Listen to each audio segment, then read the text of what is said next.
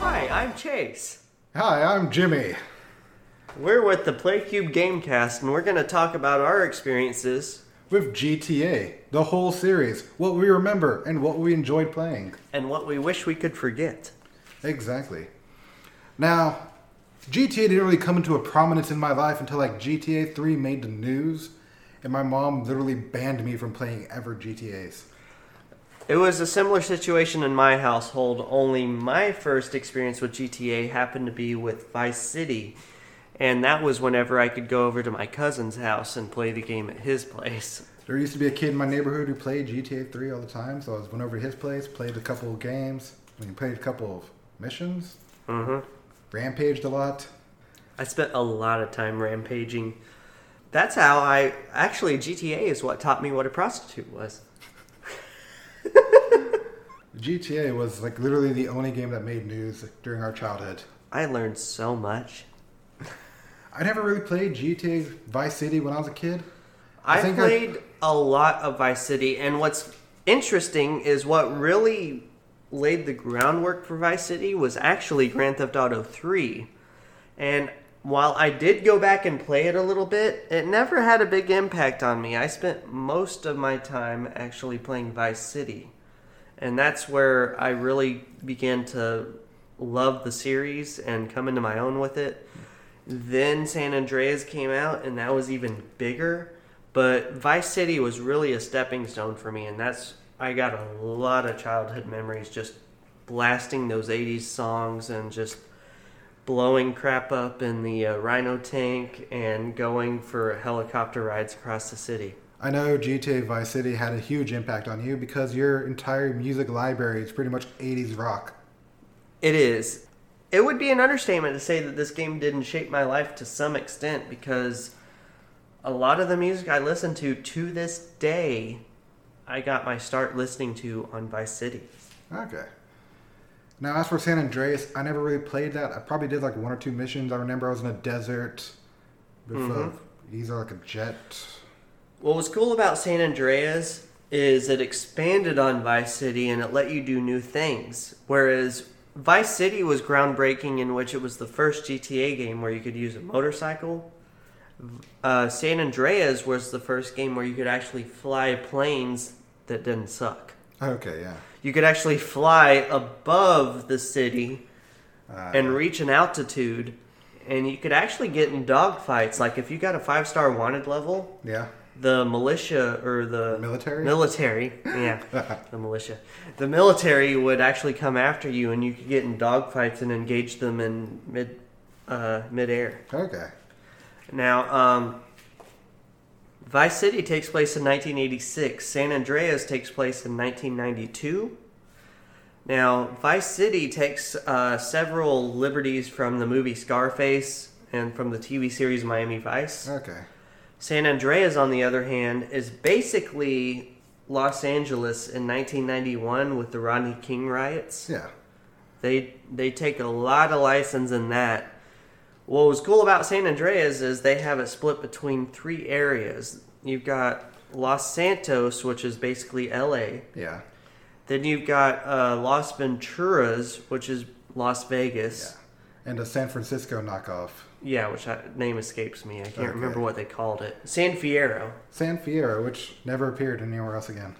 but it was a really cool city and um, it was always rainy and always foggy in san fierro just like uh, san francisco. And you go into the desert and you've got desert storms just like in las vegas like sandstorms. What I know about GTA Vice City, I mean GTA San Andreas, is that they never really finished Las Venturas, so it's kind of unfinished in the final game. i didn't know that. That's news to me Uh, other than that, let's see. After that, I moved on to the Xbox 360. mm-hmm. I had that for a couple years. and My that's dad- that's when you heard the everlasting line cousin let us go bowling over and over and over again until you wanted to throw the controller across the room and cry. Oh yeah, GTA 4. what we probably should have started off with. Yeah. Although I gotta say, out of all the GTA's, including five, the most recent as of today, And still of today because they're releasing it on the new consoles as well. But yes, I gotta say, GTA 4, out of all of them, for me at least, has the best story, the most likable protagonist, and is the most realistic, at least to me. Okay. I mean, Niko Bellic was literally He's a likable character, even though. the most though. depressing person you controlled. but you can sympathize with him. Exactly. Yeah. You can understand that he's running away from the crimes he committed. And trying he's to- not really. I mean, he's a terrible person, but he's not so. He's not a prick. No, He's not a bad guy in that sense. no. He actually has a moral compass. He's trying to escape his past. He's trying to live a quiet life, but the The world won't let him. yeah, Yeah, exactly. Whereas you go into Grand Theft Auto 5 and you're like, okay, I'm playing a hillbilly psychopath, I'm playing a rich prick, and I'm playing a ghetto gangster. That's been done before. I mean, yeah, pretty much. At least GTA 5 has the online part.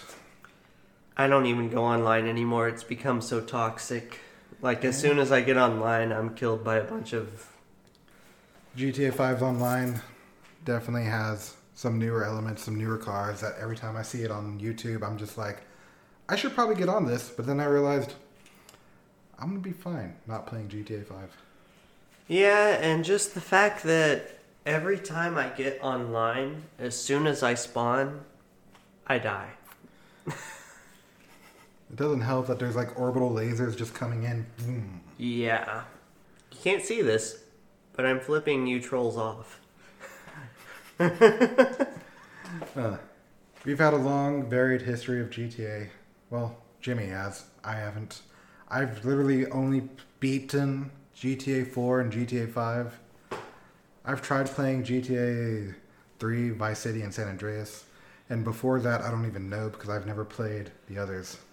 We will hopefully get into San Andreas later because there is a lot to cover with that title. But that will be much further in the future. That would be much further in the future. I don't even know how much further because we don't have plans for that right now. Exactly. We don't even have a copy of that near us available right now. We do not. However, we are close to finishing up Vice City. We should be done with that in the next couple of weeks or so. We're going to split that off into two parts. One to cover the actual game itself, the story, the music, the soundtrack. I just said music and soundtrack right back to back. you did. The story, the cast, the soundtrack. And part two would cover the impact Vice City had on the world. We're talking about sales, awards, and the controversies around it. Oh yeah, Grand Theft Auto 4 and Grand Theft Auto 5 weren't the only ones to have controversies behind them. I think every GTA They had just a wanted controversy behind yeah. it. Whether it's the police or the liberal media, someone always has an issue with violence, sex, and nudity.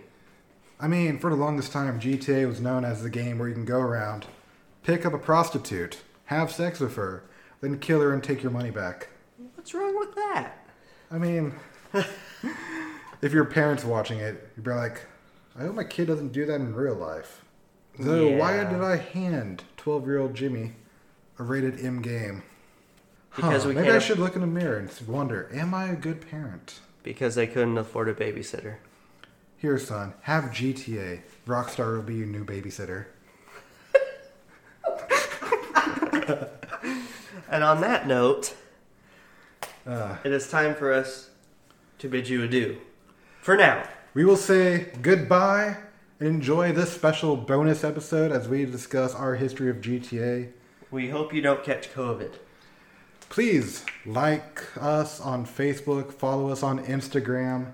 But don't follow us in real life because that's creepy. That's why we don't tell you our last names. Wink, wink. As always, we would like to give a shout out to our friends and family members. We got Alex, other Alex, Tim, and Garrett. I hope you get that Acura finish soon because you got a ways to go on that car, but it is a sweet ride. Uh, All right.